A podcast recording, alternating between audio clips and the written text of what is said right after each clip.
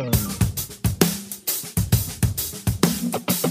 everybody, this is Matthew Kraus, and you are listening to the podcast Working Drummer. Today is my interview with Chuck Tilley.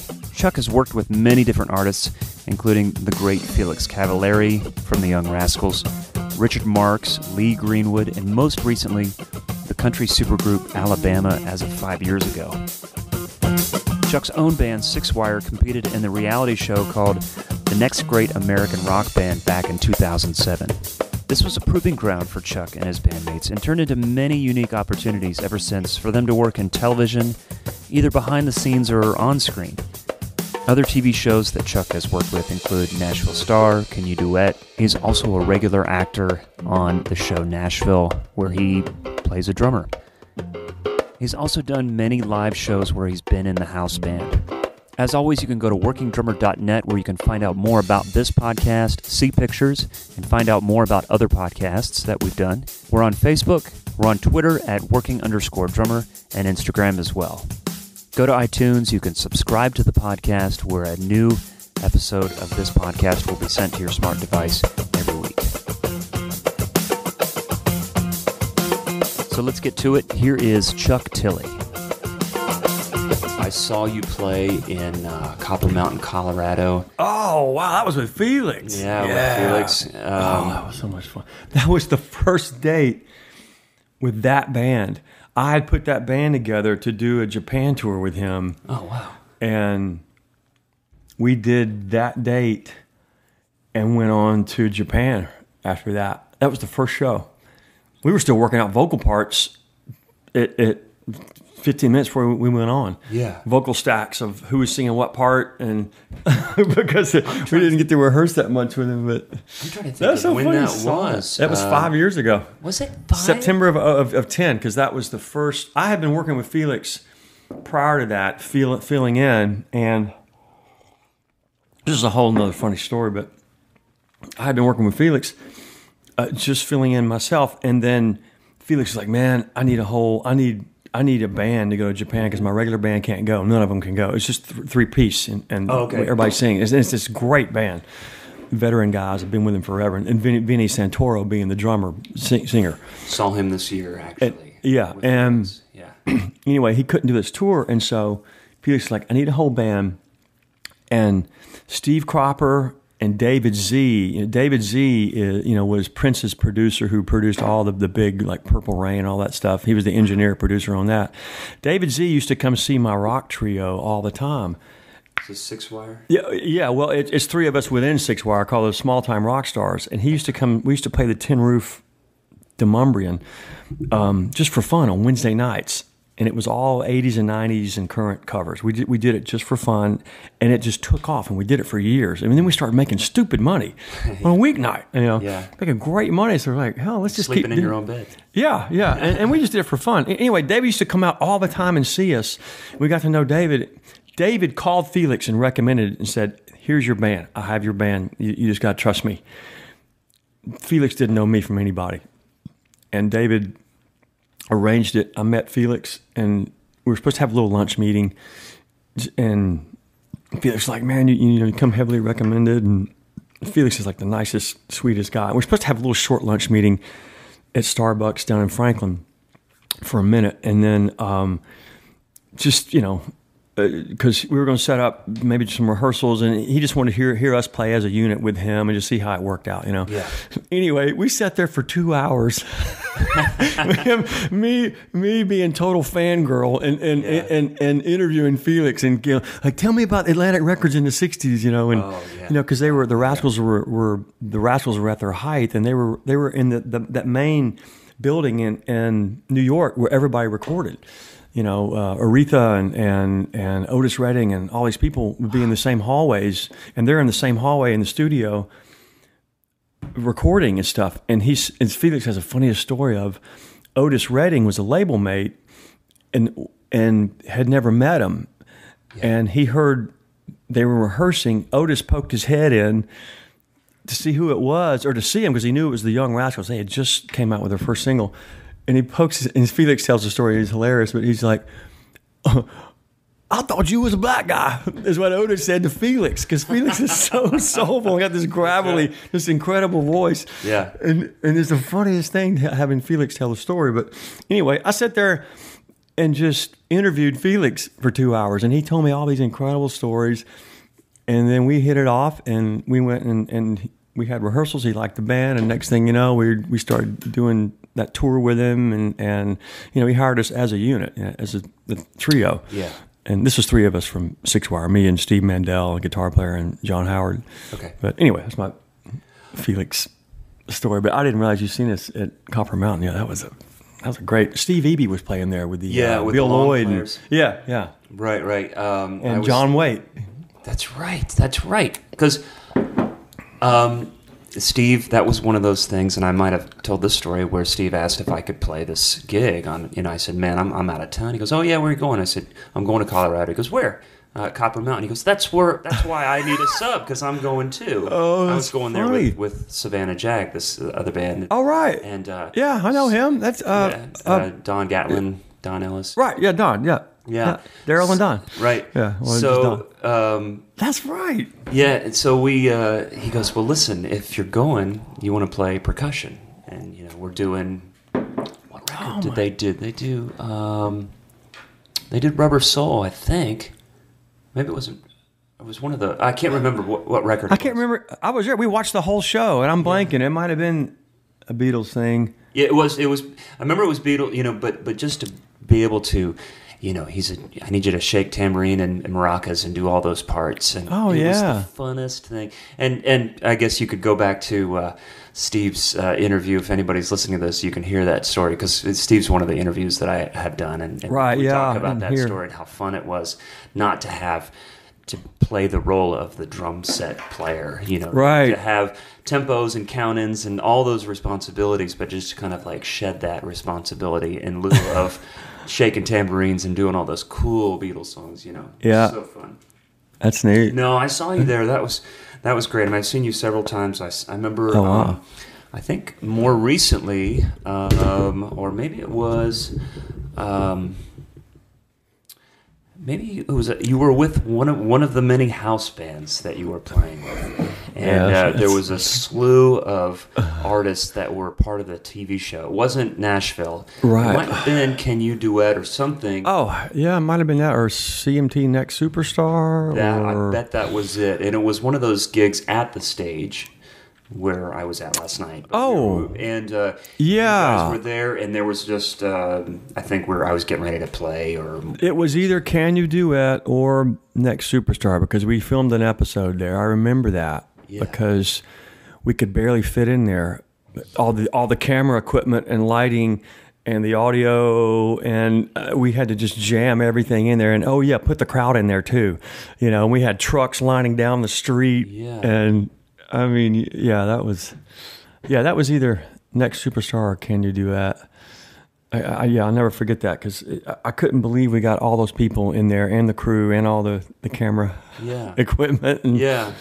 And we they wanted to get a jib in there for the uh, the big shots. I, I can't remember if they got one in there or not. They were just There'd be no room for the people. I, I know, yeah. I remember they had me. Well, You know that stage. I was pushed back and my elbows were hitting the wall because they had all the gear crammed up on and back Oh, toward the drum riser, yeah. and and the, the bass player's right arm was like hitting my hi hat, and I mean, it was. Here, hold this stick, just in case. You play, you play the left side of the kit for me. That's right.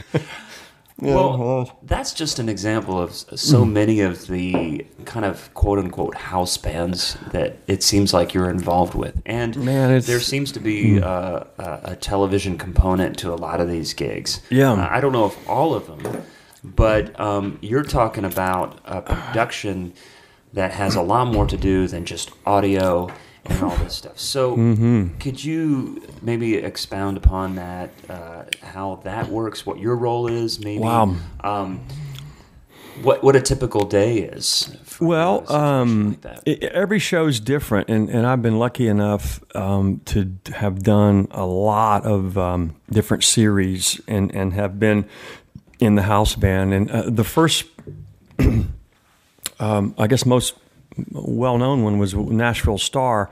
I was the drummer on that show for three seasons, um, starting in season three, four, and five, and um, and that's live. That's live, live. That's not taped.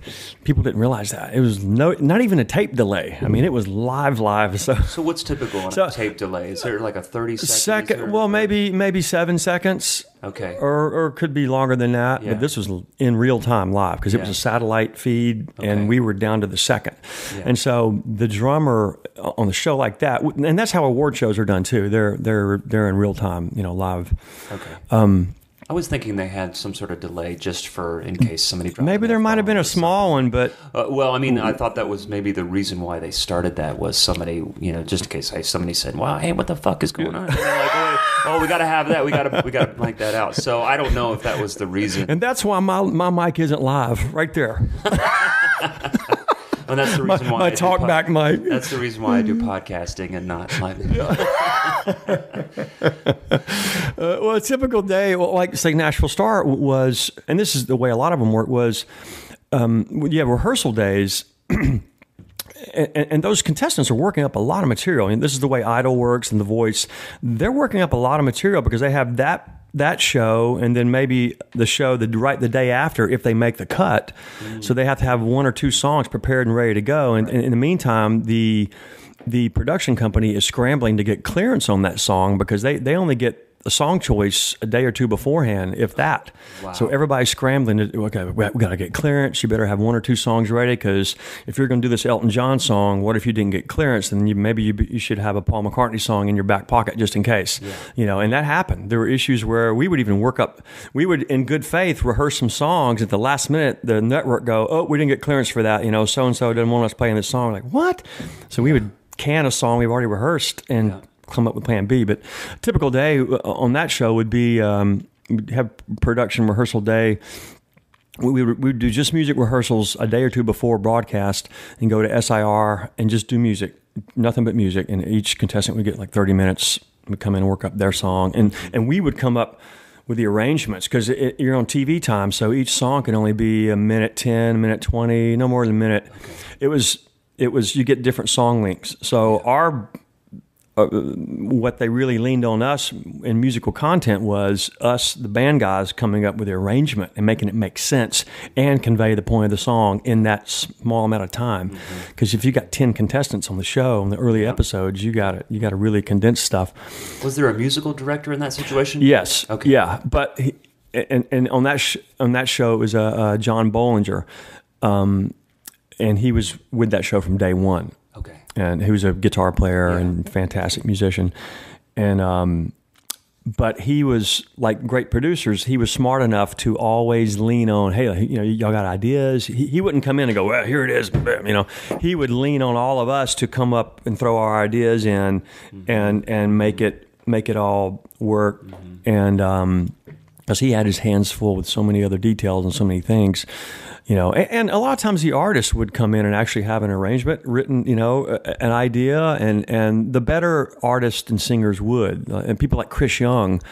Who's gone on to in, incredible success? Right, right. Chris was was the last year I was on was the year Chris won, and Chris is an excellent musician and writer. He would come in and go, "Here's what I have in mind," and just play through his arrangement, and boom, there it was. We'd just be taking notes and going, "Okay, yeah, that works," and we might offer a little a suggestion. change to- Yeah, yeah, what a nice relief. And then other people would come in and go, "Well, I got this song." They wouldn't even know the words hardly, you know, and we would have to just spoon feed them the whole thing and go, "Dude, here's the arrangement." You know, we would have to just make come from a blank slate, and you know, so that that happened a lot. But we would. um uh, t- uh, on broadcast day, we would come in at like uh, 9 or 10 a.m. and we would rehearse uh, camera blocking. So we, we would run through the show in, in real time, best we could. And um, they would be re- rehearsing lighting cues and camera angles as we're rehearsing, just running through the show. We do a rundown uh, early morning, uh, kind of a rough rundown, and then in the afternoon we would come in and do quote a dress rehearsal, and that's where they really got the camera angles and stuff down and really dialed it in. And, and they would have the script ironed out by then, and the host would know what they're saying, and they would have things written out. They would even shoot, and Idol would do this too. They would even shoot dress rehearsal because we would be dressed then. They would shoot that and in the afternoon, and inter and intersplice that during the live broadcast. So if you ever see portions are pre-recorded, that's because they would use the the uh, the shoulder mount handheld cameras. And, and, and Idol invented this trick.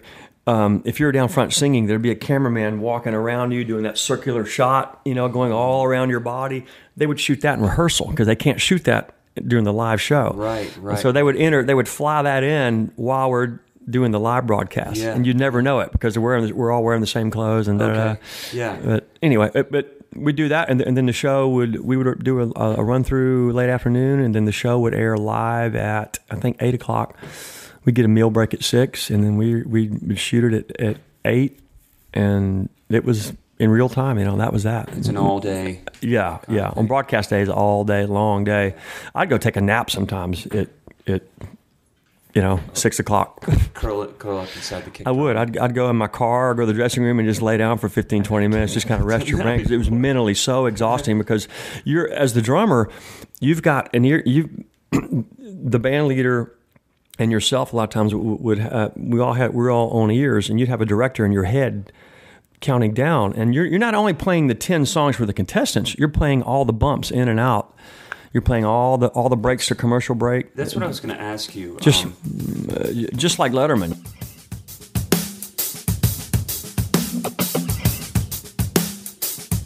The CMT Video Awards still have a live band, and I've done that one a few times. With- And that uh, the CMA Awards don't. That's all pre pre record music.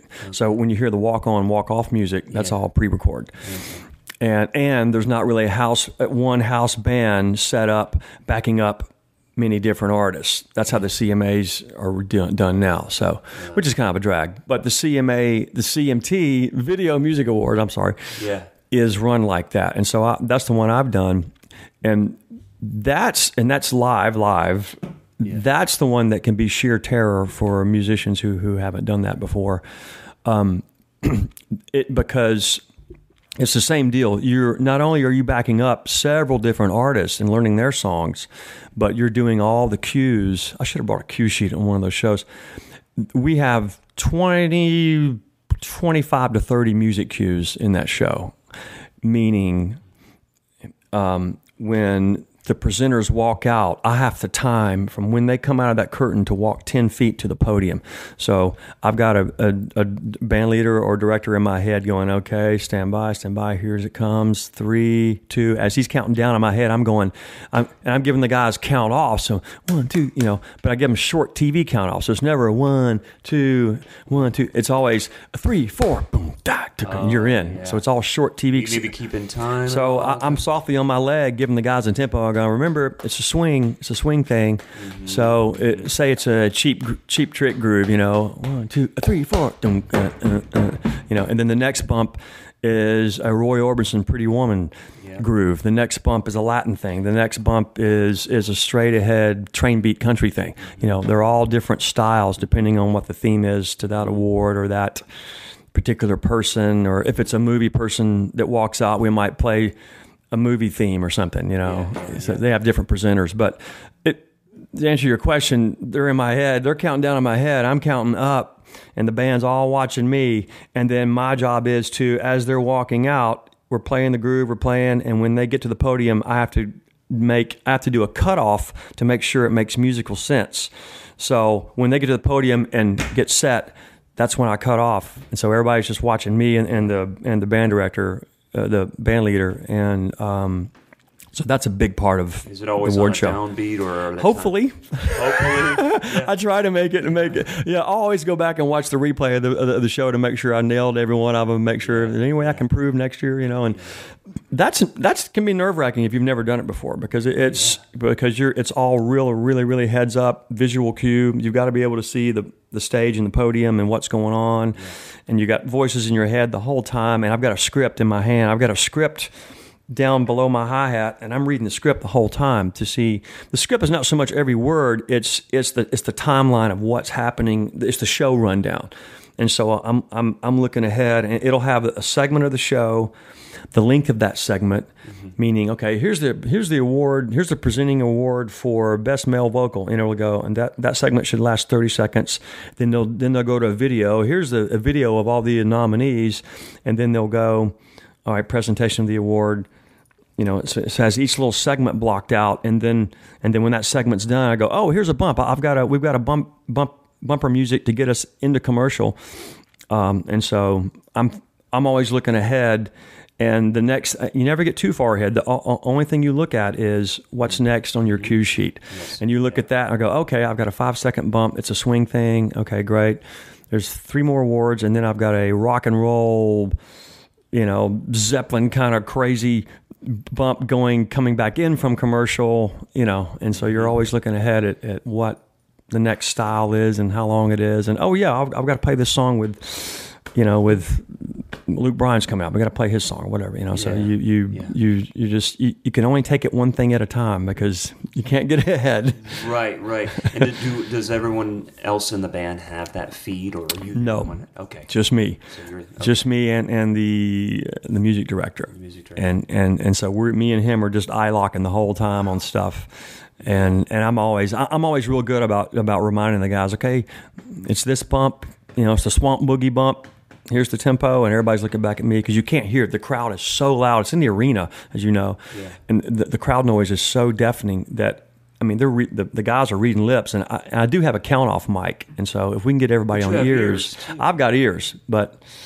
Does a lot of the guys, some of the guys, some of the guys do, and some don't. So oh, I make okay. sure that they can hear my count off mic, and yeah, it, it's it's those can be nerve wracking. I, I, just um, after doing Nashville Star one season, you it was either sink or swim. And and I remember doing my first couple episodes, and and we all as a band really um, really learned very quickly. And, and, we had a really good musical executive producer, a guy, a guy named John Small, who has done countless music videos and countless TV specials. And in his former life, he was a drummer. And so he was really good about coaching me up really quick and going, here's what needs to happen and how, and here's how you can do it, and here's how you can help the band. Here's how you can help the contestants because the contestants would be 50 feet away from me, way downstage, and I'm way on the back. Yes. And yeah. you'd have guys looking back, and so I'd give them really good count offs, and, and I would they would look at me before we'd come on stage. Sometimes I'd kind of give them the tempo, you know, yeah, and, yeah. and and but John was really good about coaching me up and give give me helpful hints on how to how to be helpful to everybody else because the, in those situations, you know, we're keeping the train on the tracks. Period. Right. The drummer right. is. I mean, contrary to what other band members might think. Yeah. That's well, I mean, and that's that's what I love about this because it's a very unique situation, and, yeah. and that was going to be one of my questions: is were there certain things? I think as drummers, where you have to kind of listen to your instincts and know, well, you know what, this is going to have to be a quick count off. Or I want to make mm-hmm. sure that everyone on ears or off ears or whatever can see and hear the mm-hmm. count off, whatever the situation. So some of that stuff, I'm sure you had to make some judgment calls right on the spot. Oh yeah, but you had that.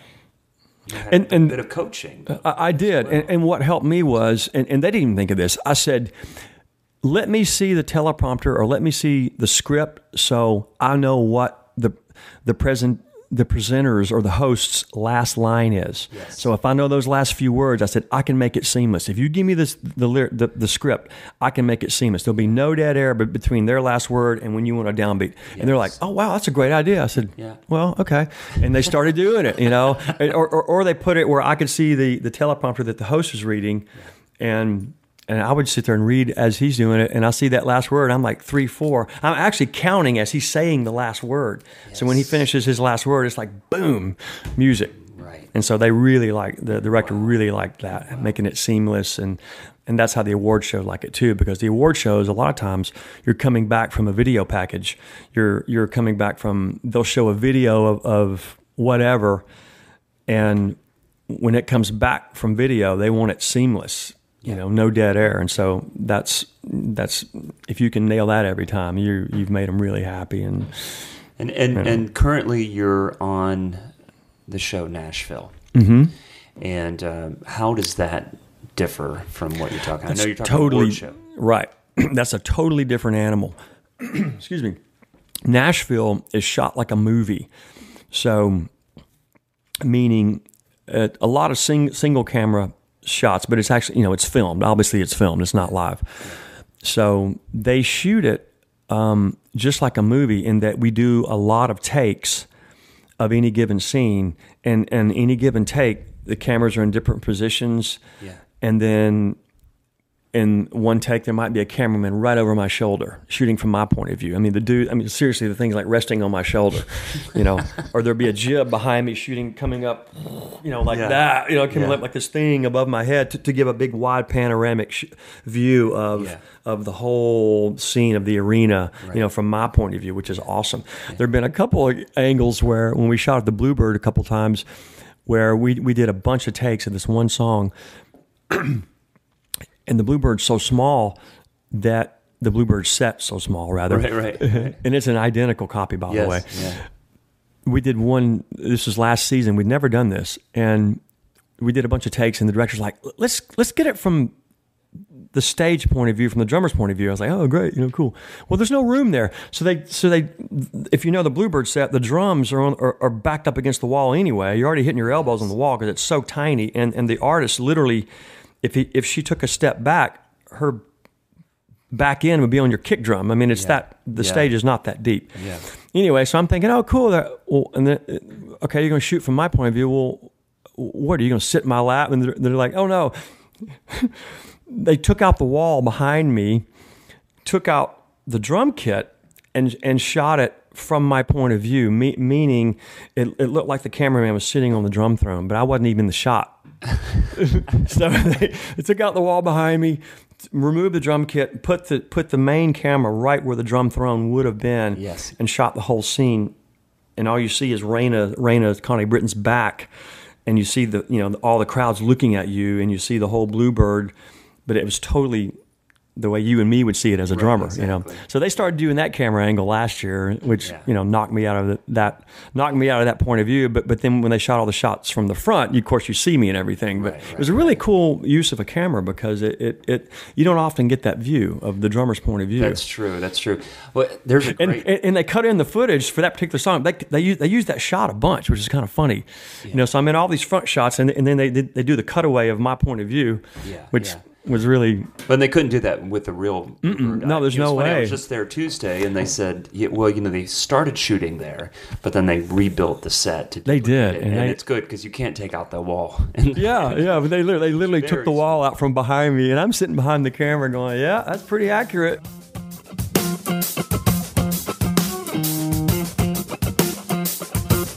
And that was a couple of seasons, which was basically duet, American Idol for duets, because the Idol people produced it. They came in from LA and produced it.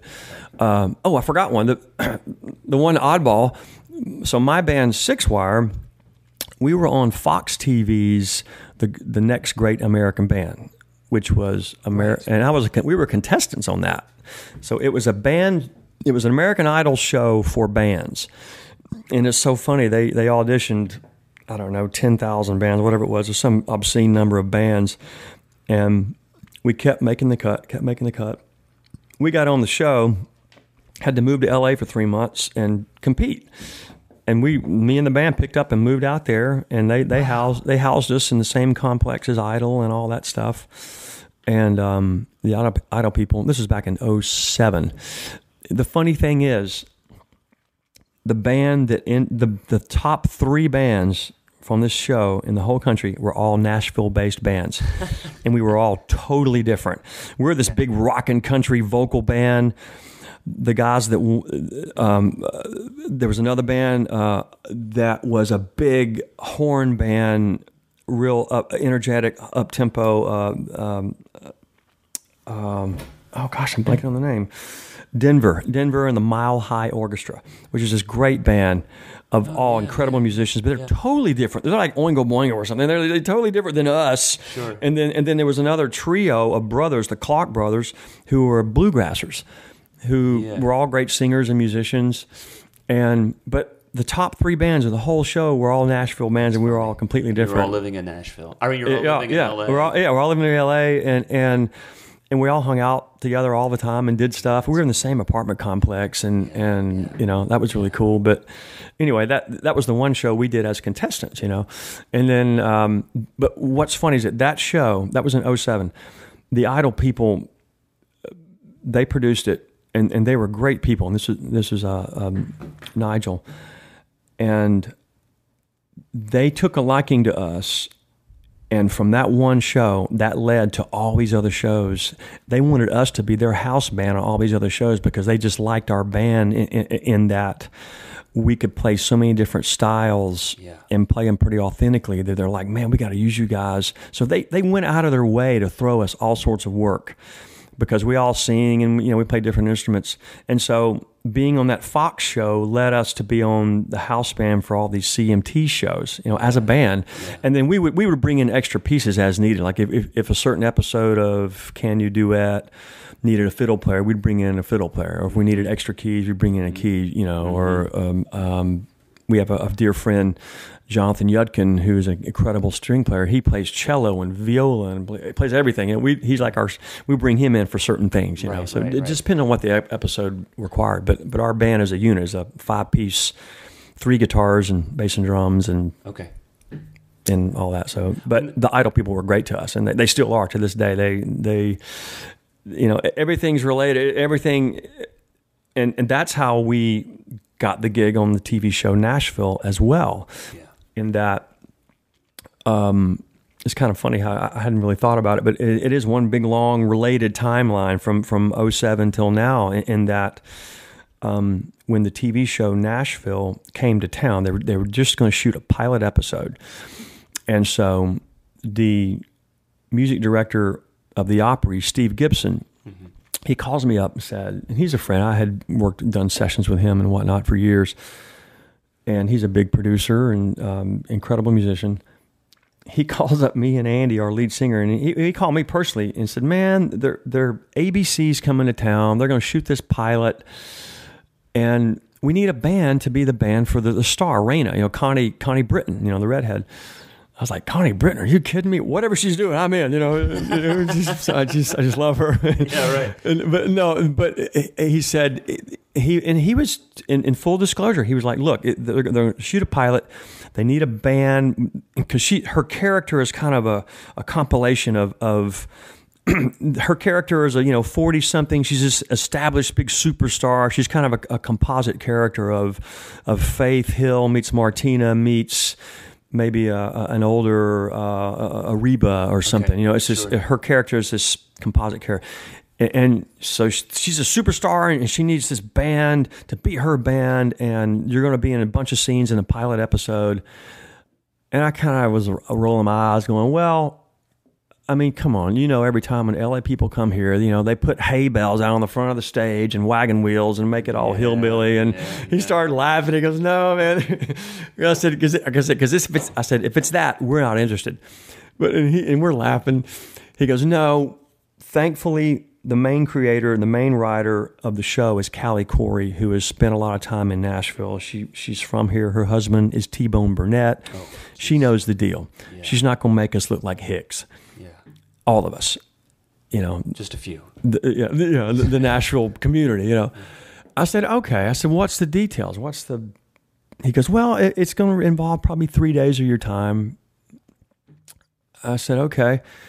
Um, when does it start shooting? I said, because you know we're real musicians. We can't. We're real touring musicians. We can't do. Um, we, we can't do weekends. He goes, no, no, we'll, we'll work it. uh, They they realize that now, and they're going to shoot the music scenes Monday through Thursdays probably. I said, okay, well it's just a pilot, let's one off. Okay, sure, we'll do it. So we arranged, but of course it was sheer hell going through it to, to make that happen because they called me with a few weeks' notice, and as a band, we all talked about it, and we all said the same thing. Like, oh, great, they're going to do hay bales and wagon wheels, and we're going to be wearing sequins or what, you know? And, and mm-hmm. I'm like, no, no, no. They assured me because there were some questions within the band. We were like, I don't know, do we want to do this? And and a few of us, I, I'm like, look, it's TV.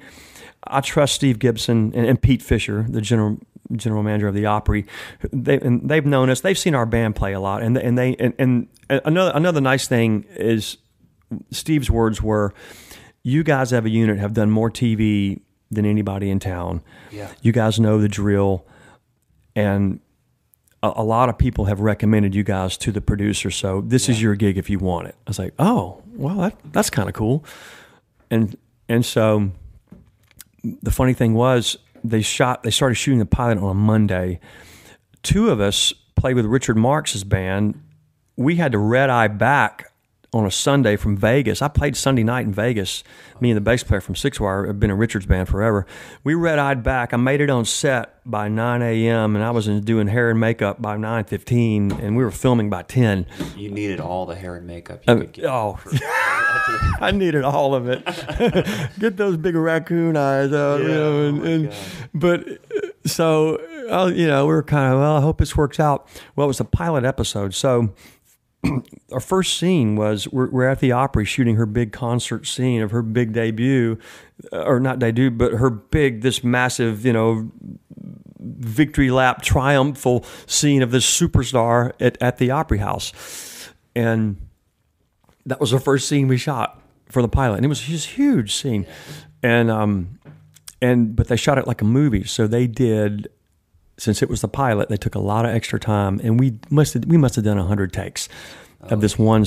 It, the, the, the scene was we were doing some backstage stuff, and we walk on, and we played the song, we played the whole song, and then we walk off, and we mingle around side stage, and, and they and so they shot every angle of every every part of that scene you could think of, and we're like, holy smokes, this is what movie making is like. Good lord, I was, you know, I was really fresh the first fifty takes, but take eighty one. Who's producing this? Mutt? I mean, yeah, I mean, you know, so it, it was that situation, and so it was it was great. We made some dear friends. We hit it off really good with Charles Esten, Chip, you know, and his character's Deacon. Okay. We hit it off great with him. And between takes, and there, there is a lot of downtime too because they have to reset and reset all the camera jibs and all this junk and, and move the extras to another section. And they would cut and paste and and, and instead of having three thousand people in the room, they had maybe five hundred And they would move. and they would just move them, Yes. and then they would cut and paste, so it looked like the Opry was totally full when it wasn't. It's the same way they shot like the the Gladiator Russell Crowe movie, you know, in the Coliseum, same exact Yeah. thing. Great band in that movie. Uh, Yeah, a house band. But- yeah. But uh, so Chip would come, and here's how we hit it off with Chip. He would come in between takes because we we would be in our dressing room at the Opry with everybody's got acoustics, and we're just in there playing and singing, and having a great time. And Chip would come hang out in our room.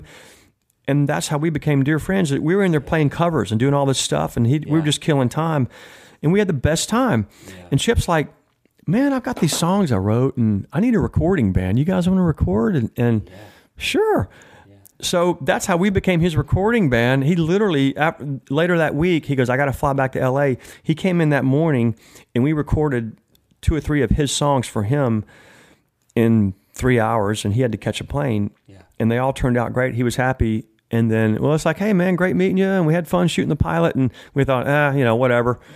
Well, turns out the show got picked up, right. and right. and, it, it, and then it became wildly successful. Yeah. And we were the band. They they said you got the gig. We want you to be regulars on the show. And so season one, we did several episodes. And I mean, they shoot in a full season. There's 20 episodes or 22 episodes, and we were in I don't know maybe a third of them. okay. And it's been that way every Yeah. every season now. But that's how that came about. It was just through relationships and through all these people knowing that we had done all this TV in the past.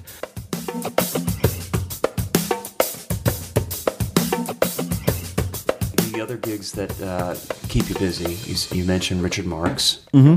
and you've been working with him for quite some time. Yeah, that's a great, great, great gig. He, um, Richard's Richard's weird in that he, some years we're really busy and other years we're not. Like Yeah. this year, we only did a handful of full band dates because he's doing um, some solo dates. And then Richard's a big studio rat. He likes to be Mr. Producer Songwriter guy, so he's totally content just being in the studio and doing that. But I've got to do some really cool gigs with him over the years. He uh, he's done he would do this once once a year benefit for Ronald McDonald House up in Chicago, and we'd have a guest star every year, and we would do a little little Richard, a, a, a, like a mini Richard set, and then bring out the guest star. And it was always a surprise. Well, like we've had Olivia Newton John, we come in and play a little Richard set. Like yeah, a little Richard. Yeah, yeah, we do. Yeah, yeah. Oh, a little. Oh, a small Richard Marx. I see. Okay. a mini a mini Richard set. We do you know, a short show. Is what I'm trying to say. Yeah. And uh, but he he's friends with everybody, so he would Yeah. He'd get Kenny Rogers one year, who I'd worked with a bunch of times before that, you know, playing with Richard, and, and he remembers me every time. He's amazing, Kenny. He's so sharp. But I'm getting I'm getting off track. But you know, Olivia Newton John would come in, and and just all these different people because he knows everybody, and um, those are some of the fun things we did. And then I've done um, one of the things I'm was most proud of or, or had the most fun was we um, we recut a greatest hits for Richard um, a few years ago, and if you know the Richard hits, he he had Jeff Porcaro on some, uh, J.R. Robinson, uh, Jonathan Moffett. He's had uh, Pat Mastelotto. Um, he- he's had a, a lot of really heavy, heavy hitter guys play on his records way back in the day, in the 80s and 90s.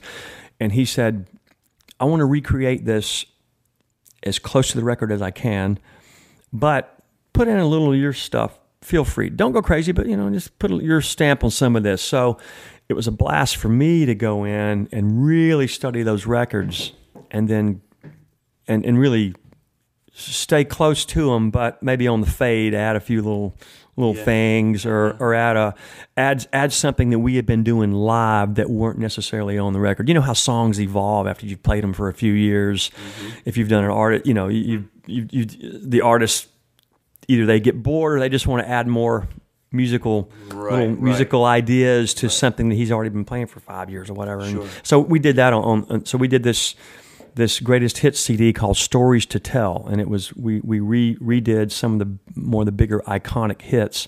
And I ended up being on most of the album. And I got to I got to do "It Don't Mean Nothing" and "Satisfied" and "Endless Summer Nights" and "Hold On to the Night," Yeah. which is the big, huge ballad. Right. Um, so I got to recreate and redo all those. And then that same year, we played.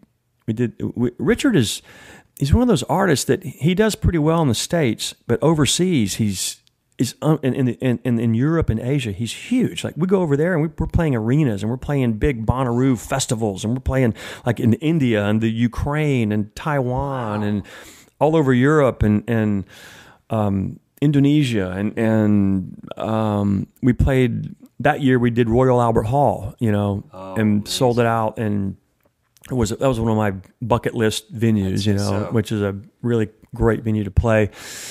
Um, but uh, that same year, we, we we did all those cool dates, and this is just a couple of years ago. And then we did a live DVD that we filmed here called uh, uh, Richard Marx uh, a Night Out with Friends. It was it was going to be it was a PBS special.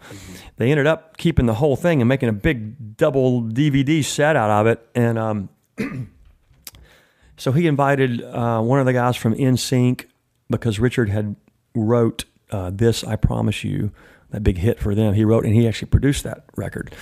So we, we had one of the guys come in from there, um, and then the big actor um, Hugh Hugh Jackman came in.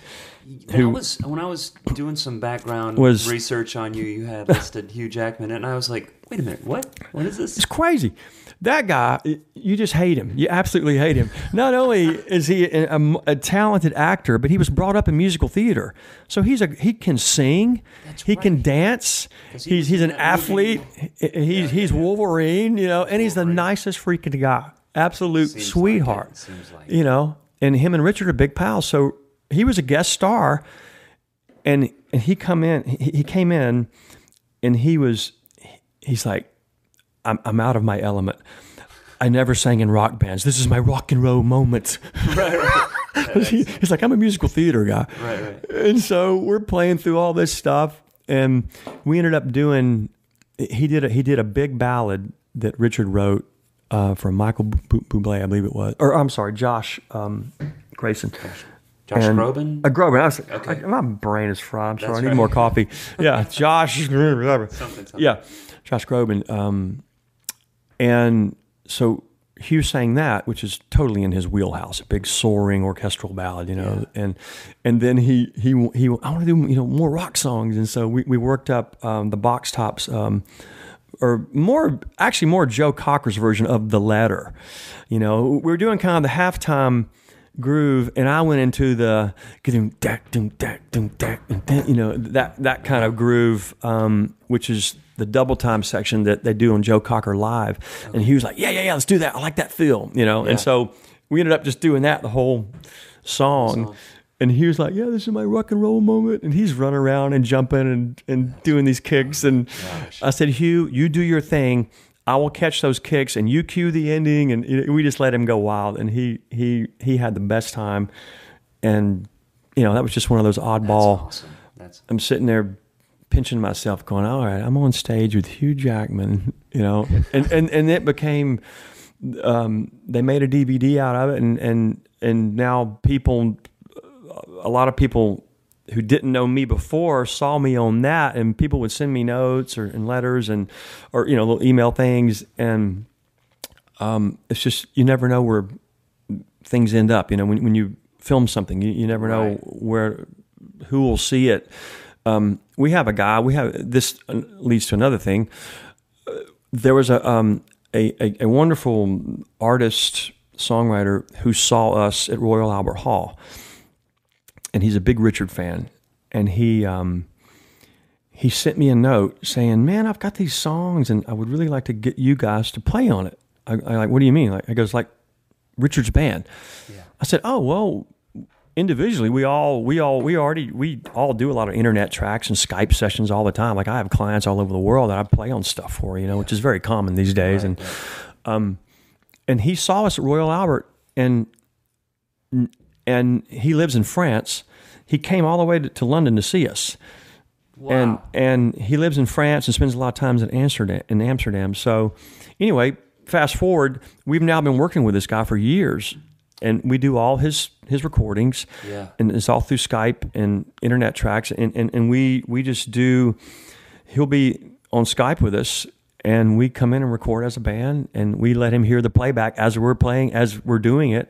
And he's like, "Yeah, you know." And so he's there with us on the laptop, just watching, and so I, we have a lot of clients like that that we do. We do. So you're not doing just like, hey, send me these tracks with a click, but but you're. I, I do some of those, some but that, but you've got the Skype going as well. yeah, I, I, honestly, I prefer that because it's it, it it lets the writer producer feel like they're a part of it and they have some some input and some say so and and we can get immediate feedback of oh do you like that? Do you like what we did on the bridge? Or you know is that what you had in mind? Because because you as a drummer you know you sometimes you hear a song and you can think of five different ways you could play it. Mm-hmm. And I'll do that. And I'll do that. I'll go well okay here's my here's my first thought but let me give you three or four other grooves or approaches. And i'll do that and, and when you got skype he can just immediately tell you yeah yeah i love it. And so i actually prefer that you know if we can do it if it's technically possible and some studios it is some it isn't it just depends on you know your setup and Is it a separate feed? So you've got Skype going on, or, or are you sending the tracks through Skype? I, No, we actually we actually with this particular uh, guy, we we we don't send him the tracks directly. We just we record them into the Pro Tools rig, and he just he's just hearing the playback over the speakers. Just to make sure we're we're we're musically doing what what he wants because he knows sonically it's going to be great and he'll love it. And so we when we're done recording all the tracks, we send it to him.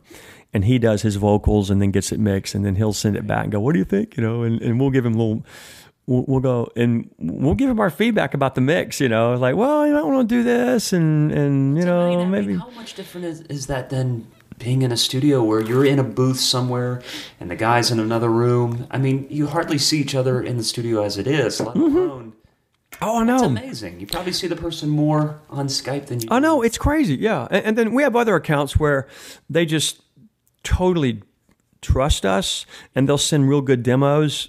And me and the engineer and, and maybe a small rhythm section we'll just go in and do tracks for people, and we just and they totally trust us, and we'll just do the tracks, and, we, and like everybody else, and like a lot of other guys, and we just email them back, and we have clients like that too. It reminded me of a couple things. Uh, you mentioned Chris Young, who you, who you worked with, and uh, and a mutual friend, Mason Embry. Oh yeah, yeah. I love had Mason. a chance to tour with him uh, about three years ago, and Oh, actually we- we, cool. got a chance to meet. We do a lot of stuff with him. Right, and, and I remember he was working on some stuff, and, and he was playing some stuff for me that uh, you had played on, man. And when we were out on tour, he was mixing stuff. He goes, "Yeah, I got Chuck Tilley on this." Oh, and cool. We redid this guy's. Uh, he was huge in Germany, I think. Oh, oh, this Gölä, the, the, the Swiss German rocker. He's from Switzerland. He's huge over there. yes. We recorded that, and yeah, Mason produced it. Mason that was a blast. We did that at Quad. That was a blast. Well, that was an interesting thing, and, and I don't know. It, it's it seems like a thing where you talked about Richard being huge in Europe and Yeah. and, and you know overseas and different places. Well, there seems to be this whole, or or even the, the you know re-recording Richard's hits Mm-hmm. and reproducing them and making them maybe more modern sounding and all That's what we that- did. Exactly. Well, and, you, and that's what Mason was doing with this guy who was huge. oh, that's right. But Those were played- hits. You're right. He played some of those that. old tracks for me, Yeah. and I was like, "Wow, that is not good production." because That was. You're right. That was it. When, when we, when, they're hits, they're huge. that's what happened when, when he played us. Those we're like, are these demos? He's like, oh no, these were huge hits in Europe. I was like, are you kidding me? right. I said, I've heard better demos done on laptops in the back of a bus, you know, than It had to be easy work. Just to well, here's the song, here's the form, whatever. we just got to play it, but with better sounds. That's what it was. feel and, And uh, and he he was and this guy's the nicest guy. He's he's a Swiss, lives in Switzerland, speaks Swiss German, which is his own dialect. It's different than than other parts of, of Switzerland and then other parts of Germany. Because like my son s- speaks German, Yeah. and I said, "Listen to this record," and he's like, "Doesn't make sense to me." I said, "What do you mean?" He goes, "It's different. That's a that's a different dialect." He goes, "I don't know any of those words in, in the whole you know the whole records in in, in Swiss German." That was really interesting. But it was a blast. He was he was so much fun, and Mason did a great job producing that. And they they sent us a gold record. We got a gold record out of that in Europe, that is amazing. like six months after it came out.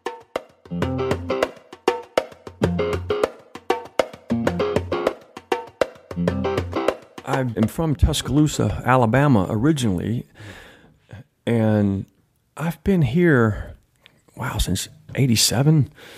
Um, I've, I've actually lived here longer than where I grew up, so I, I feel like a local. Actually, Yeah, really, it's- really, it's, it's weird. But yeah, I grew up in Tuscaloosa. Um, and Tuscaloosa is a college town, so the University University of Alabama is Roll Tide, and um, it, it's a, a musically. There's a lot going. There's always been a lot going on there, always because it's you had a really good music school there. You have a very vibrant bar scene and music club scene there. And when I grew up there, you know, in the um, well, I was coming of age in the late late seventies, early eighties, you know, before college. Um, it, there's just always a big live music scene there, and so I was always in, in rock bands, doing whatever the cover the, the cover bands were doing then. You know, uh, late seventies and early eighties, we were doing Styx and Journey and and Kiss and everything else you can think of. You know, I, I, I didn't, I wasn't playing any country then, but there's a great scene in Tuscaloosa um, musically. So I was playing bars. Then the drinking age was 19, and you could play in bars if you didn't drink and you stayed away from the bar. You couldn't sit sit at the bar. And so I was 17. I started playing playing in, in some bars there because and there's a huge you know and, and then start playing frat parties and all that stuff. So it, long story short, I, I went to college there because they had a really, really good music school um, at the time. There, there was a man there, um, Steve Sample. It was his name, Professor Steve Sample, who taught arranging and he ran the big band. And the big band was in the style of Count Basie, Buddy Rich style big band program. Really, really slamming program. And he put out a lot of really good players. And I wanted to go there and study under him. And and the, and the Was he a drum instructor? Or no, no. This is he was the big band. He was a trombone player and writer arranger. Yeah. But I wanted to, uh, I wanted to, to study with him because he put out a lot of really good players and a lot of really good drummers, and he he knew how to coach them up and and make them great musicians. I learned more from him than I did any any percussion instructor I ever, have almost the exact same story. which which is crazy. trombone player, arranger, big band. Yeah. from my from my history. Yeah. But the, And yeah, and so that, but that was my background, and, and then, but but my percussion instructor there, Larry Mathis, was a Juilliard grad who studied under Saul Goodman, and his forte was oh, timpani. So my scholarship and my for, my focus was actually timpani and orchestral percussion. So my whole thing was I, I wanted to play timpani, and so what was cool about Alabama is unlike you know North Texas or Berklee or wherever, which are all wonderful schools, you've got 400 drummers there. Well, at Alabama, there was a much much smaller program, Right. and so I got a lot more more time in the chair and a lot more attention because there were maybe you know 20 or 20 or 30 guys at most. But w- what was fun for me was I got to do marching band, which is drum corps style. I got to do marching band. I was the timpanist in the orchestra. Mm-hmm. All the Broadway shows that came through in local theater, I did all the musical theater. I, I played West Side Story, Brigadoon, Annie, you name a musical, I probably played it in the pit, playing drum set and percussion. it sounds like it prepared you for It- television it- shows and all the things you're man, that's that was the deal. Yeah. In that, that's why I was so glad I went there because I, I worked as a freshman. I came in there, and there were some upperclassmen who were just incredible, and they really showed you real quick what you needed to do as a player to to to practice and get better and study because you're you know you're you coming in as a freshman you're just getting your butt kicked around by juniors and seniors and, and grad students Sure. and it was very motivating for me Mm. i mean it, it, it made me mad that that i was so low on the food chain and and wasn't didn't just come in and was first chair you know? I mean Yeah, eh, right. hell no you know? Freshman freshman you're not playing snare drum your freshman year. You're going to play quads you know which was fine. I was thrilled to do it. I actually wanted to play quads. And um but but I got to do everything there. I, I got to do, you know, orchestra and jazz band and, and every little bebop combo they had. And then, and on the side, I'm I'm playing frat parties in my cover band, rock band, mm-hmm. and doing society gigs, wearing a tux, playing big band gigs, and wedding receptions and bar mitzvahs and and every little special event you could think of. So I just I never slept. I mean, it was I never wasted time. I, I rarely slept. to prepare you for not sleeping now. Exactly. It was a great. But literally. I would I would sleep in my practice room. I, I had my own little room with, with my drum set, and I would literally sleep in there a lot because uh-huh. I'd have an eight a.m. class, Yeah. And Yeah. I'd just go in the restroom down the hall, brush my teeth, and kind of freshen up, put on a hat, and roll into eight a.m. music theory. I did that a lot, right. but it was a great. It was a great, great preparation in- in that he, he prepared you for being a studio guy. You, you, you there was sight reading all the time. Like we, were, you know, you're reading these seven page big band charts. You know, Right. we got to have two music stands and they're six feet long, and, and you learn how to read that stuff. Yeah. And so that that was a great training ground for me. And, and that I, but I was still doing frat parties and all that stuff and making good money. You know, so I did that all through school. And then a big a big thing for me was during the summers, I had a, the fortunate, the good fortune of going up to Eastman School of Music and studying during the summers. No, up, up in New York. It's in Rochester, New York. And Eastman is, you know, it's on the level of a Miami or Berklee or North Texas or Yeah. Indiana, some of the better, really good jazz schools. And I would go up there in the summers. My whole reason to go up there was my idol and one of my biggest influences was Steve Gadd. Mm-hmm. Because Gadd, the and the reason was because he plays everything so well and so authentic, and he's got the jazz background, big band, and he's he's got the military snare stuff. And I wanted to go study with his teacher. So John Beck was still there at the time, and Mr. Beck had been um, at Eastman since the 60s, since Gadd was there. Yeah. And he was still there in the 80s when I was going up there. And he was also principal timpanist of the Rochester Philharmonic. So I would study orchestral percussion with Mr. Beck. And he's like, well, what do you want to work on? You know, I said, well, it's not going to be xylophone, you know. And I said, I want to work on my traditional snare stuff, that really open swinging stuff, you know, like Gadd does. He goes, okay, we'll work on that. And I said, I want to work on timpani too. Yeah. So he would just kick my my tail all week and and give me I'd have a couple lessons a week. And then I had another teacher that was just drum set. I had two different teachers. I had Dave Mancini who went there, who went on to play with Maynard Ferguson and Chuck Mangione and all these people and Dave was just huge. um, I would study with him some, and then I would study with Keith Copeland. And Keith Copeland um, was playing with the uh, Billy Taylor trio at the time. And Keith is a New York guy who played with Stevie Wonder in the 70s. And he's this guy who, who is, a, is an excellent small, small group drummer, but can play the funkiest, craziest, nastiest funk stuff and Latin stuff you've ever heard. And so Keith, they would all these teachers would give me all this material, and all I would do was just practice eight, ten hours a day every day. Mm-hmm. Uh, at, this is during the summers at Eastman, and they would give me enough, enough material to work on all year until I came back the next year. And so I I would do that. I I would just work on everything they gave me, yeah. and they would kind of the next year I'd come in and go, well, let's see how you've progressed, you know. And, yeah, and it, yeah. but it was awesome because I was doing, I'd spend a few hours on timpani, a few hours on drum set, a few hours on rudimental snare stuff, and that's that's what I did at Eastman for you know a couple summers, and it was it, it changed my life because it in that as an 18, 19 year old, know, 20 year old, I was thinking, okay, do I have do am I even in the ballpark? Can I compete? You know, do I have? Am I going? I also realized that particular year, um, I realized what I didn't want to do. I, I thought I wanted to play in orchestras and all that, but you got to wait till somebody dies to a, to a, a job opens up or somebody retires. Right. Like the year that I was there finishing up, the the guy from the LA Philharmonic retired. Mm-hmm. There's only one timpanist per orchestra. Yeah and there must have been 200 people that were got their foot in the door to audition and these were guys that just did timpani they didn't do what i did. All this other stuff drum set and rock and jazz and all that. these are guys that just did timpani. I'm like you know what?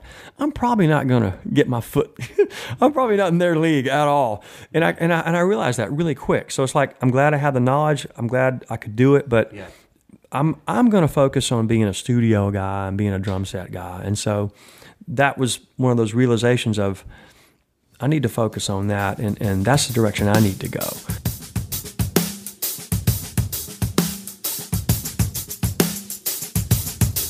I'm in school down in Tuscaloosa, which is from Nashville, is roughly four hours, three and a half hours. And one of my one of my music school buddies, who I was in school with down in Alabama, transferred up to MTSU as a recording engineer major. And um, this guy's name is John Kelton, and he has gone on to to be wildly successful as as a, as a as an engineer here. He he engineered every Alan Jackson record, wow. Zac Brown, all these people, and this guy is an absolute freak of nature. He's a brilliant musician, and oh yeah, by the way, he's probably one of the best engineers in town. Yeah. Just just hate the guy. Yeah.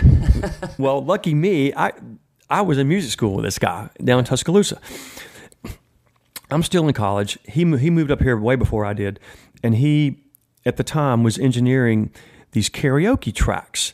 They would in Nashville, we would we would record karaoke tracks to be used at all these different theme parks and and these little little independent uh, little little kiosk in, in malls right. where hey you can come in here and make a record you know well a lot of that was done here in nashville and it was every style so this is yeah. like 1985 because this is before i moved here and my buddy John would be an engineer. And anyway, you would go in on a Saturday and you would record whatever was on the charts at that time. So it would be a Whitney Houston song, a Dire Straits song, an Anita wow. Baker song, a Motley Crue, um, a Pat Benatar, um, and then the hair, uh, the hair band stuff hadn't come in yet. Um, Aerosmith. Oh, yeah. It was just all over the map. Well, John recommended me. He's like, man, there's this drummer down in Alabama. Because there's plenty of guys in Nashville could have done it, but John just kind of had the inside scoop on it. And he recommended me. I came up one Saturday. They'd pay me like $15 a song. And we'd do 12 or 15 songs every Saturday. Wow. And I'd come in, we'd record all day and all night. Yeah. And it had to be note for note because wow. you, you're doing a record copy. Yeah. And that's still and it's still the way karaoke tracks are done. Right, right. You know, and that was my first studio experience in Nashville was doing these goofy karaoke tracks. But it got but and so I did this account for a while. I would come up every every few weeks mm-hmm. And record all day Saturday, Sunday, drive back Sunday night, and make my classes Monday morning. I did I did it many times, and but that and, and we did it over at Studio 19, which is a, an, an iconic, legendary studio that they just tore down recently. That just broke my heart. But that um, that was my first experience in town was doing those karaoke tracks, and then I was so fast forward to it's 1987. I'm getting out of school. I'm looking really hard at Atlanta because I have some friends over there, and, and Atlanta's pretty pretty happening music scene. You know, Cameo was from there, and there's a lot of b- big R and B uh, community there, obviously, and, Yes. and all these people, wonderful players over there. So I was looking. I went over to Atlanta, and one of my best buddy horn player friends was over there, already over there working and do, doing stuff, and I went over there and played with them a few times. Got to play with with Kofi and O'Teal a couple of times. Sit in, you know, who went on to be wildly successful. Um, went to LA a couple times, and this is right at the time when all the hair bands were breaking out. So all my LA buddies are like, I don't know, man. It, I don't, I don't know if you're gonna break in the scene as a studio player here, and, and everything else going on is all hair bands on the strip. You know, everybody doing Poison and Motley Crue and Right, right. torn jeans and big hair and all that. I'm like, I don't know, man. I don't want to. I'm not really into doing that. I looked at it really hard, and so I was like, well, I already know just a handful of people here in town. The girl that I was dating in college, who became my wife, we've now been together. Well, we've been together 30 years. We've been married 26. That's awesome. We met when I was 19, Yeah. very young Wow.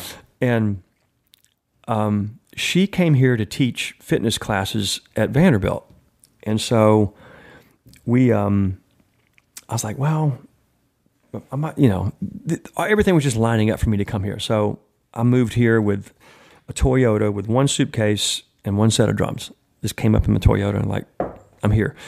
And what got my what what got me up here was another thing was a, a, another friend um, th- there were some wonderful people, Dave and Carolyn Martin, who are now big Western swing um, artists who are just wonderful. Carolyn Martin is just fantastic.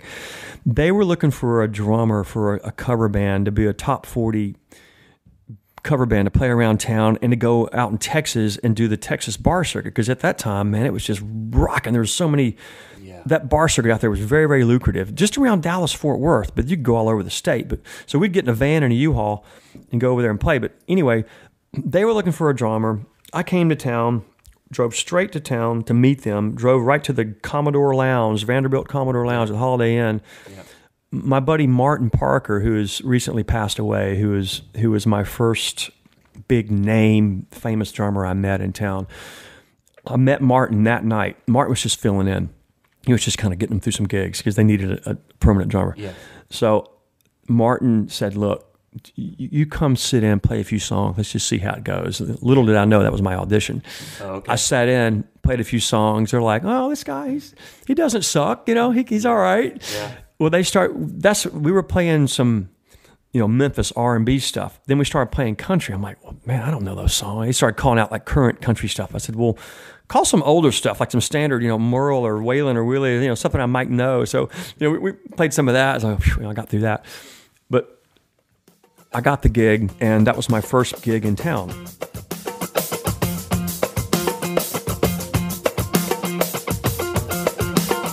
My first big major artist gig was within that year. Lee Greenwood was looking for a drummer, and he heard some demos I had played on, and he liked them. And then a lot of people kept recommending me. Now, if if you flash back to that time, Greenwood was at his height. He was huge. I mean, he was doing arenas and doing big tours, and I um, got recommended, and I sent him a little tape, a little kind of greatest hits, a little tape of a bunch of demos I'd played on and stuff, and he heard that, and he invited me to audition, and this was like one of the big, big auditions of the time. Oh, it- everybody, What's the hit? Proud to be an American. Yeah, the name yeah, proud to be an American. God bless the USA had already been out, been a monster hit, and he already had, and he had other hits Mm-hmm. as well. When I joined him, he had a top five record. Awesome. And then, um, but so the, the funny thing was, so here I was, age 23 or 24. I'd been out of college less than a year. and I went from playing Texas bars and playing at the Commodore Lounge to to doing arenas and TV and doing all this big big stuff just like that. Nice. But Yeah. it was and it was it was a great experience in that the funny thing was Greenwood had just gone through a divorce and he's like, "Boys, hang on, we're working." and so my first year I was gone. I look back. I think I was gone 260 days that first year. That was my first big gig. I did that for um, for 6 years Oh, okay. Wow. for a long time. And but I, I was one of these guys. I was smart enough in that the guys that I that I was influenced by and and and, and wanted to emulate were the in town guys that were doing sessions. Mm-hmm. And so I would whenever I was home, I would always go out and meet people and, and network and, and, and meet other musicians and go sit in and, and do all that stuff. And, and that was a, a thing where Martin, my dear friend Martin Parker, would he'd be playing at Nashville Palace or, or wherever, and I would just go out and hang out all night just to mm-hmm. watch him play mm-hmm. and just learn. That was a drum lesson. Martin's the guy that taught me how to play train beat stuff. He goes, "Here's how you do it." And he'd show me 15 different ways to play train beats. And he'd go, and listen to Eddie, what Eddie Bayers did on this, and listen to this guy, and go back and listen to Buddy Harman on the on the on the Patsy Cline. And and Martin was a wealth of information. Yeah. You know, and so I would go out to the Nashville Palace and watch Martin, and he would. This was on Sunday nights, and those guys were getting paid fifty bucks. Mm. And it was a great band. It was Bruce Bouton on steel guitar, Matt Matt McKenzie on on bass, all these killer players. And Martin would get me up and let me sit in, get, get, give him a break. And he would was kind enough and generous enough to let me go sit in and play a few songs. Well, it turns out Martin started getting busier and busier. I became the regular guy because Martin got really busy with um, with with a couple other groups, and then Vince Gill.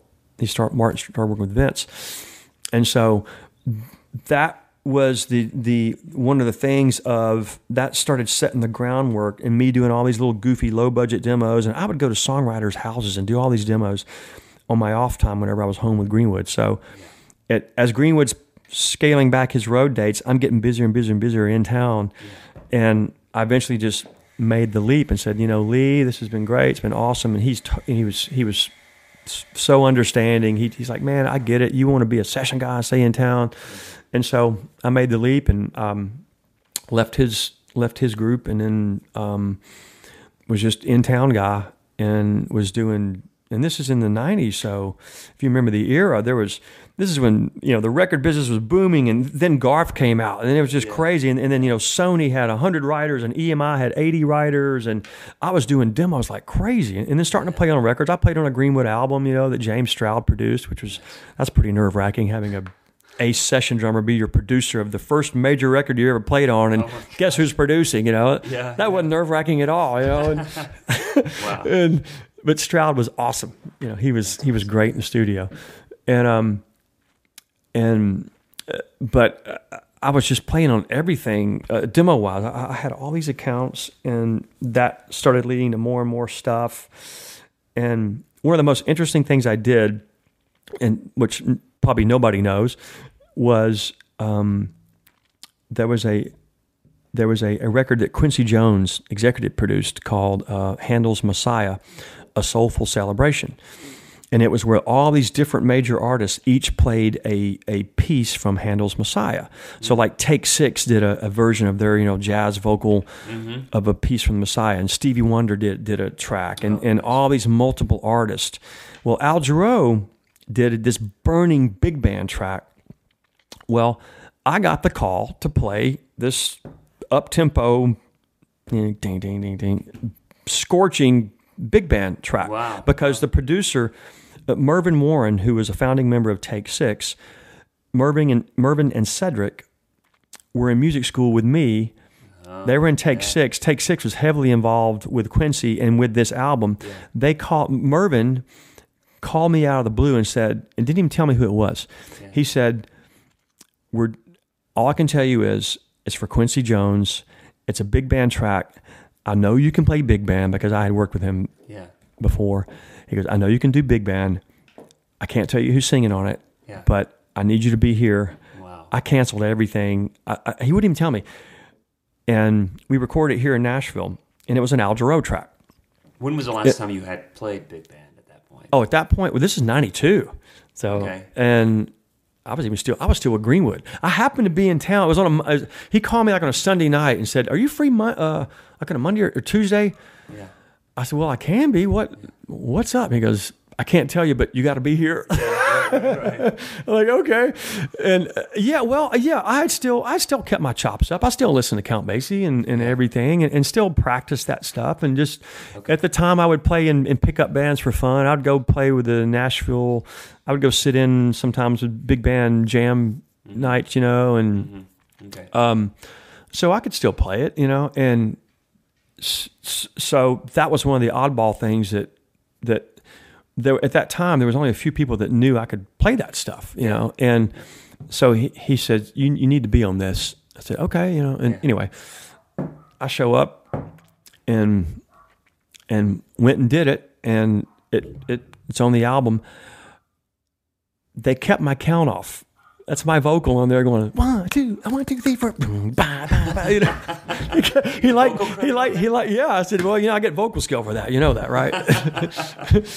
and, uh, they we did three takes. They kept the first take, so the first take is is on the album. yeah.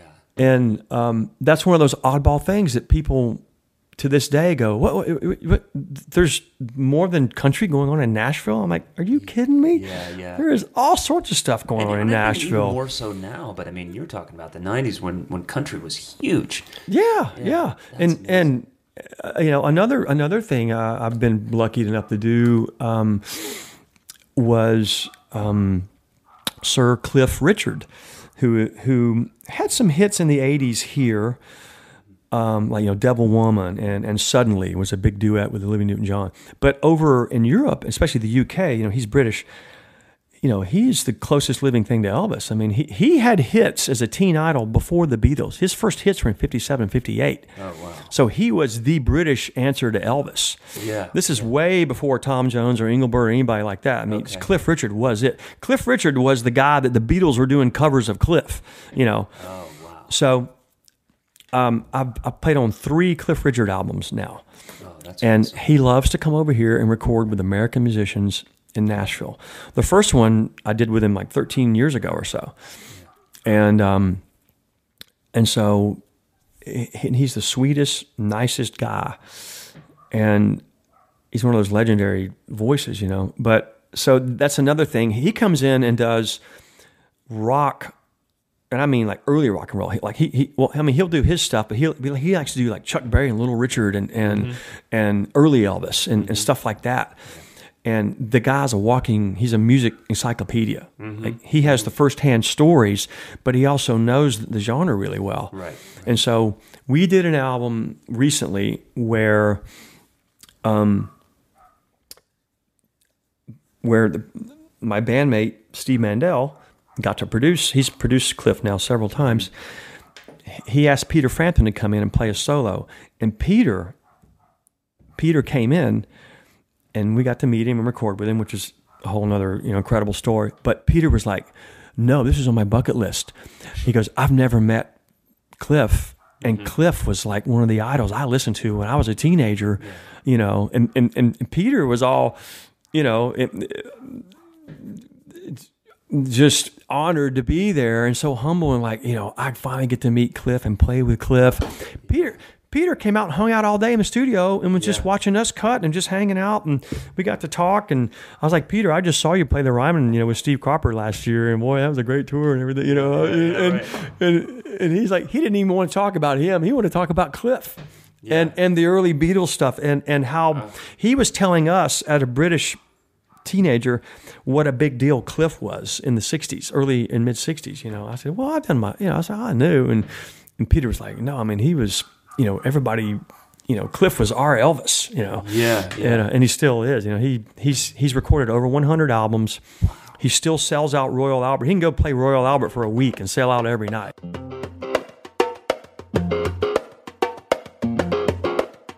Play for the song.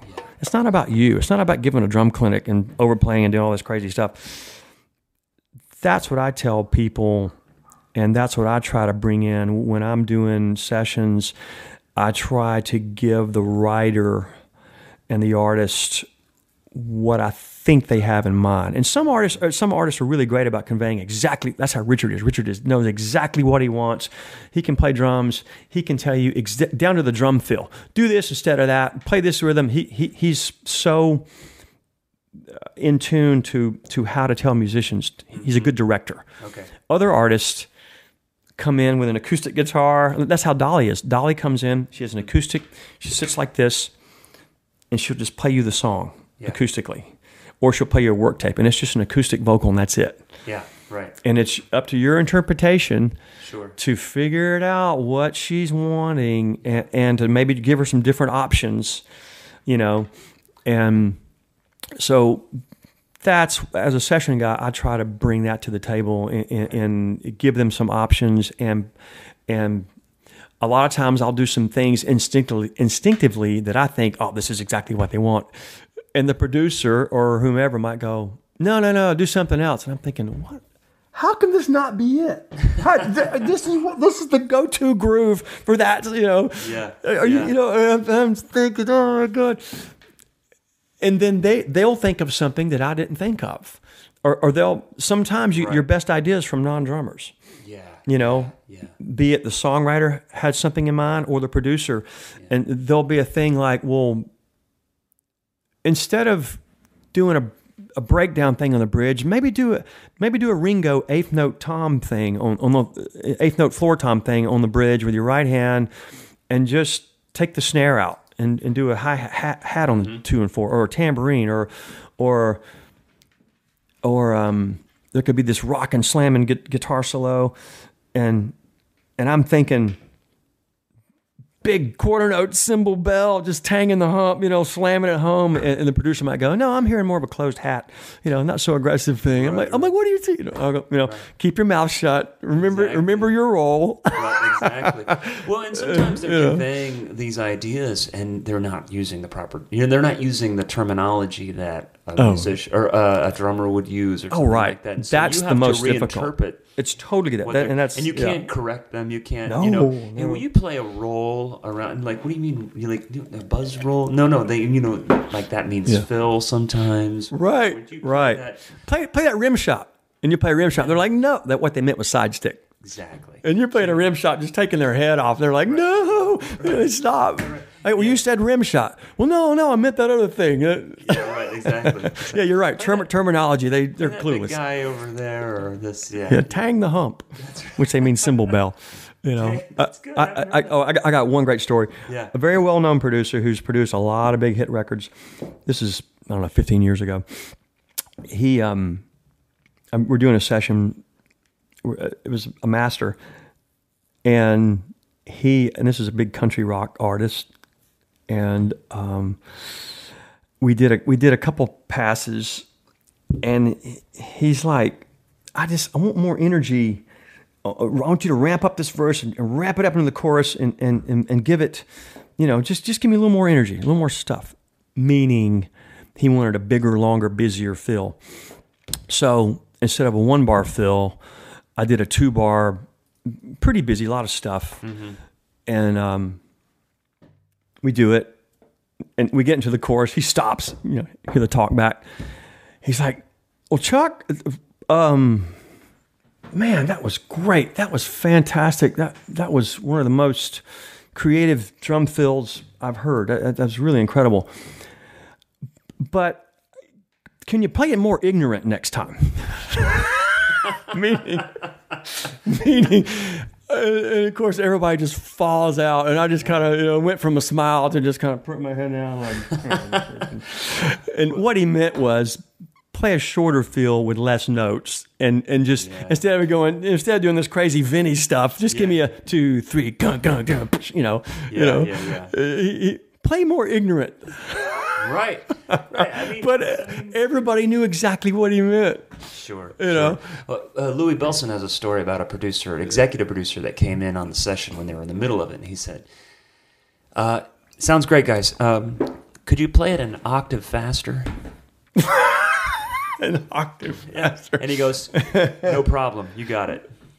Yeah, exactly. And they did. Exactly. They did. Uh, yeah, I've had to, in my, and I learned, you know, I started here very young. And when I, and when I started getting more and more demo accounts, working directly with the songwriters, who are some great veteran songwriters, and these are guys in their 50s and 60s, very successful Hall of Fame guys. Mm-hmm. Some of them really knew musical terms very well. Yeah. Some did not have a clue. Yeah. Nothing. Yeah. And that's where I learned the most in trying to figure out what they were trying to convey to me musically and learn to keep my mouth shut. Don't correct people over the mic. Right. Don't go, oh, you meant he, he'd, he'd play, you know, play that, uh, give me a diamond there, play a diamond and, and do that boom chicka thing. And meaning, oh, you mean play a whole note? And bass player go, yeah, man, a whole note, mean, you know, diamond means a whole note, you know, and, and boom chicka thing. I mean, like Johnny Cash train beat. Yeah, yeah, that Johnny Cash, you know, Right. Right. and and it, it, it, it- being a younger guy way back when I would just have to to um, you know be um, keep your mouth shut but but um, be giving and and let them try to work through it and figure it out you know D- don't don't show people up or don't don't correct people you know Yeah, with musical terms you know being Mr. Music School Exactly, guy you know don't be that don't be that guy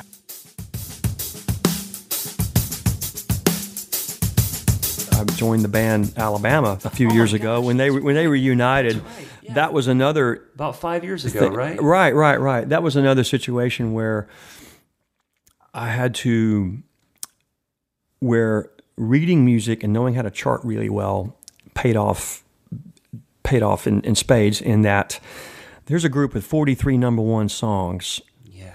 I had to know those 40 something number one songs plus the other top five songs they had, you know. Yeah. So I needed to know 50 or 60 songs in a short amount of time. And that's where that really paid off in that knowing how to chart and, and write out rhythms and really learn everything note for note and, and then learn the live versions the, the way that they would do them. And um, when I first got the gig years ago, that was that really came in handy because Yeah, yeah. Um, not that we played 44 songs in a show, we could, but you never knew which songs they would call out Right. because they there's there's kind of a core, you know, maybe 10 or 15 songs we always do because just Yes. you got to do them. Got But it. then, but then the lead singer Randy Owen has written a lot of the songs, and people it's like Springsteen concert. People will hold up poster boards with song titles. And Right. forget the set list. I mean, we have a set list, but that's just more of a serving suggestion. That's not a exactly. Yeah. Right. Right. it's not the script. Yeah. And so he will literally just go into any random song at any time, and you got to know it.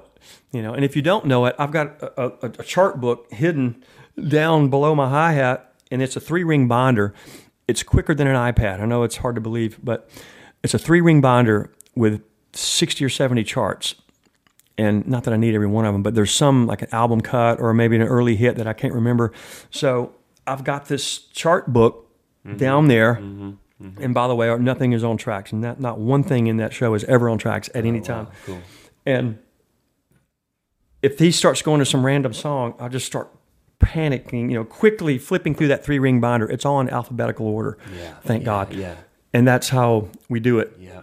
Me and the music director have books, and then of course the rest of the band is is the is the uh, the, the trio, the the guys, And, the partners. and the- you guys don't play that often. It seems over the last five years. Yeah, we, well, we'll do maybe 30 dates a year, maybe Okay. 25 to 30, which is enough. And that keeps you up and in shape and, and, and, Okay. and like, you know, But still, it's not. It's not. You're. You're not doing no, it's, 150 shows a year where Mm, no. eventually you can start kind of getting rid of. we, we do no, usually two dates. And I, I fly out maybe on a Friday and come back Sunday. So it's real, the schedule's perfect. Yeah. And, and I, it doesn't really interfere with too much. I still do dates for the Nashville TV show, and Six Wire does dates, and I, I sub some dates with Felix Cavaliere still. Yeah, yeah, and yeah. so Alabama doesn't quite. It's Um, huge though, man. it, it's the huge, schedule's man. just perfect. I just Yeah. kind of make it all work, and but it um or, or, or and we, we bus too. And if it's a regional um, routing date where everything's together, we'll just bus out and play and bus right back. So Man, listen, I really appreciate talking sitting down. Oh, thank you. Your busy schedule, this is great. I really appreciate Enjoyed it, and you make you make great coffee too. I like that. Okay. so there's my interview with Chuck Tilley. Uh, it was great. Uh, just all that information about what it's like to work with a TV producer and how to lead the band, how to count them in quickly, and just having an understanding of the way TV is produced, and uh, jumping from one opportunity to another, uh, just showing that professionalism. It's been great uh, to just hear those stories from him. That was that was really cool. I want to thank Mike Jackson for uh, some extra work that we put in this weekend. We spent some time at the rehearsals for the Nashville Drummer Jam, filming, and uh, we also did some stuff at the show, uh, which was great. And uh, he put in some extra time with me with that. And um, so, again, thanks to him and getting stuff up online and, uh, and all that good stuff. So that was really helpful, and I appreciate him. Just to put a final word uh, on the Nashville Drummer Jam, uh, the Nashville Drummer Jam 7 happened this Monday. It was the tribute to Alex Van Halen. Uh, so I guess the last thing that I want to say about it is that um, it was a complete success. It was awesome. Uh, the club, the Exit In, was at capacity. Um, every player brought it. It was a, just a fun, great thing. John Douglas, the drum tech and designer of Alex's kit, flew in from Texas to be there to help us set up Alex's drum set that Alex sent from California. And that was amazing. And there's pictures floating around everywhere on that kit, and, and all the players got to use that kit. It was just, it was amazing. And the charity that benefited from this was Open Table Nashville, which is a local organization. Fortunately, it's an organization that my wife is involved with. It's the organization that helps find housing for homeless people and just uh, creates opportunity for those who are experiencing poverty. And Alex Van Halen and his management company came through with flying colors. I cannot tell you how grateful we are, how the community here is grateful for his generosity and the management's generosity. It, it, it's just, it's unbelievable and unexpected. But um, again, we're just so grateful and and honored to be a part of what has happened. So we're all still buzzing from from that. Uh, it, it, and I usually do a, a, shout out to somebody that maybe makes a comment here or there um, about our podcast. But uh, I want to take this time to mention uh, a local drummer, Brian Clune, who was at the Drummer Jam. He was not one of the drummers that participated, but he's one of the drummers. He's one of the individuals that saw the information about Open Table, and now he's looking to do some volunteer work with the organization.